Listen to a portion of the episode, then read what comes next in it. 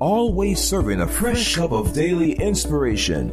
Dianna Hobbs. Today's inspiration is to inform you that no other power can do it. There are some situations you're facing in your life that it is going to take the power of God to change. But don't let that discourage you because He is saying to you today, I know the plans I have for you, plans to prosper you, to give you hope and a future. So good things are on the way and God is going to flex His mighty power on your behalf behalf. Welcome to this your Wednesday, January 23rd, 2019 edition of your Daily Cup of Inspiration podcast. I'm Dianna Hobbs, founder of Empowering Everyday Women Ministries, a 501c3 nonprofit organization that distributes free resources all around the world to help you grow in your faith and become everything God has destined you to be. I'm bringing you warm greetings and big old smiles live from Empowering Everyday Women Ministry Studio Studios right here in the city of Buffalo, New York. It is currently 34 degrees in the Queen City, and because of the kind of weather we've been having, that feels like a heat wave in Buffalo. The other day, my husband Kenya went outside and it was so cold that a tear came out of his eye and froze immediately. But it is warming up a little bit, and the great thing is I've got the warmth of your love. I feel it radiating. I thank you so much for listening. It's so neat that we get to hang out every day and dig into the Word of God. Every single podcast you hear, it's available for you as a free resource. Stream and download it on iTunes, Google Play, Stitcher.com, your daily cup of inspiration.com, player.fm, on my YouTube channel under my name, Dianna Hobbs, D I A N N A H O B B S. Click that red subscribe button, turn on those notifications, and every time a podcast is uploaded, you'll be among the first to know. I'd love to have you connect on social media via Twitter at Team Dianna Hobbs, Facebook at Dianna.Hobbs, and Instagram at I am Dianna Hobbs. Now it's time to get into today's word, but let's say a quick word of prayer. God, thank you for this opportunity and the blessing of sitting at your feet and eating from your table. Feed us from your rich word, especially speak to the individual you sent to press play. They need to hear from you, and I know you will minister to them in a profound and special way. Thank you in advance in Jesus' name, amen. If you're not a fan of American football, and more specifically, the New Orleans Saints, you may or may not know what happened Sunday during the NFC Championship game between the Saints and the LA Rams. Near the end of this football game, a Rams defensive back named Nickell Robey-Coleman hit a Saints receiver named Tommy Lee Lewis while the pass thrown by the quarterback, Drew Brees, was still in the air. There was less than two minutes remaining in a tie game. Now, because the would be receiver on the Saints team was hit before being able to make a play on the ball and also was hit on his helmet by the Rams defender, there should have automatically been a penalty on the Rams. But the referee, to everyone's shock, didn't throw a penalty flag for pass interference or for the helmet to helmet hit. That is very dangerous. Here's why Saints fans are so upset. A flag would have given the Saints a first down and put them in position to simply let the rest of the time on the clock run out and advancing to the Super Bowl. If you don't understand or care about sports, this all probably sounds like gobbledygook, but fans were hurt when the game went into overtime and the Rams ended up kicking a game winning field goal. Because the ref didn't use his authority to penalize the other team for a violation of the game's rules, the Saints, who should be going to the Super Bowl, the biggest game in every football player's life, they won't be. It's too bad. Our youngest daughter, Kaya, made a joke and said, I'm surprised the Lord didn't help the Saints. Kaya is the jokester in the family. But anyway, as I've listened to different perspectives on the matter and pondered everybody's point of view, I came away with the conclusion that how a person in authority uses that power is critical, right? When you are in an influential position, you can change the course of somebody's destiny, and only that referee could make that call. Nobody else had that power, and he didn't make the right call, and it cost a team the opportunity to go to the biggest game of the year. So, aren't you glad that God is not like an NFL referee? He never makes the wrong call. That does not mean that everybody always agrees with what God does, but he is sovereign. He is always right and he is in control. I was thinking about the story of the paralytic man in Matthew chapter 9 verses 1 through 8. This man was carried to Jesus and at the time the master was teaching inside a house in Capernaum. Four of this man's friends, according to Mark chapter 2 verses 1 through 12, as well as Luke chapter 5 verses 18 through 25, tore the roof off of the house. They lowered this afflicted man down at the feet of Jesus because the entryway was blocked by the crowd. What amazing faith. When Jesus saw this paralytic, he didn't zone in on the man's physical condition, but rather the condition of his heart. And Jesus said to him, Be encouraged, my child. Your sins are forgiven. The Bible says the Pharisees and the teachers of the law said within themselves, Who is this fellow who speaks blasphemy? Who can forgive sins but God alone? That was the exact point Jesus was making. He was God in the flesh. He was about to do something that no other power could do. The Pharisees and scribes had an issue with this forgiveness of sins because they couldn't see that Jesus was the fulfillment of Old Testament prophecy. They were too carnal and blinded by religion to recognize that the Messiah, the very Son of God, stood before them. He was deity wrapped in humanity. He could do what only God could do because he was, in fact, God. And that's what you need to remember. The same Jesus that forgives sins and heals all diseases is alive today, and he is yet working. In 2019, there's some stuff God is going to do for you that nobody else can do. He's going to heal, work miracles, open doors, and set you free. Jesus knows your condition. He understands your predicament. He sees your needs, even the ones you haven't yet articulated. In Matthew 6 and 8, Jesus says, For your Father knows what you need before you ask Him. When you need breakthrough, He knows it. When you need increase, He knows it. When you need healing, He knows it. When you need restoration, He knows it. When you need stability, He knows it. When you need deliverance, He knows it. When you need help, He knows it. Not only does He know it, but He steps in to fix it and work it out. Jesus, who first forgave the man's sins before healing him, did this according to verse 6 to prove to you that the Son of Man has authority to forgive sin. That word authority is the Greek word exousia. Exousia means to have both the right and the ability, to have the legal jurisdiction and the power. Jesus basically said, I have the right and the power to do this thing because I'm God. No other power can do it because beside me, there is no other God. And the same God that did that thing for the sin sick and paralyzed man is about to do something miraculous for you, something that only He by His power can do. He's about to display His authority over sickness, over lack, over depression, over stagnation, over the storm, over the test, over all that has come against you. Satan, who has viciously attacked you, neither has the right nor the power to keep you bound up, locked up, tangled up, tied up, and caught up in this struggle. The enemy's power is limited and it's no match for the power of our omnipotent God. His power is limitless. It was then and so it is now. There is no challenge too great for our sovereign Lord. So get ready to be released from your prison cell of bondage that you've been confined to for far too long. God is about to do what only He can do. It's time to tear the roof off with your faith, take the limits off our God by His inexorable power and authority. God has decreed your release and it shall manifest. I feel His power in the studio today to help you receive your deliverance. I'm stirring a doubt banishing scripture right into your cup of inspiration. It's found in Jeremiah 32 27 in the New International Version, and it says, I am the Lord, the God of all